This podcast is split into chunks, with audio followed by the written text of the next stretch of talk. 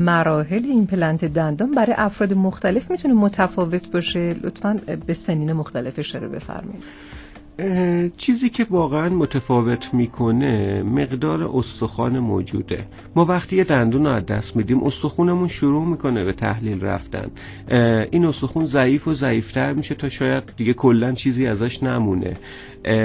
به خاطر همین ما باید فورا دندون از دست رفته رو با یک ایمپلنت جایگزینش کنیم. اگر که این کار رو انجام ندیم استخوان تحلیل میره و ما مجبوریم حالا با روش های مختلف بیایم این استخوان بازسازی کنیم.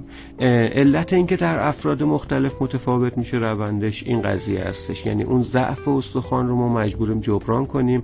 حالا با پیوند استخوان با پودر استخوان با جراحی هایی که سینوس رو تغییر میدیم دستکاری می‌کنیم اینا باعث میشه روندش متفاوت باشه. خب در کل هم وقتی ما یک دندون تکی رو می‌خوایم جایگزین کنیم با مواقعی که می‌خوایم تمام فک و بازسازی کنیم قطعا روندش برای تنظیم رابطه ها و اینا متفاوته و ممکنه یه مقدار طولانی تر باشه.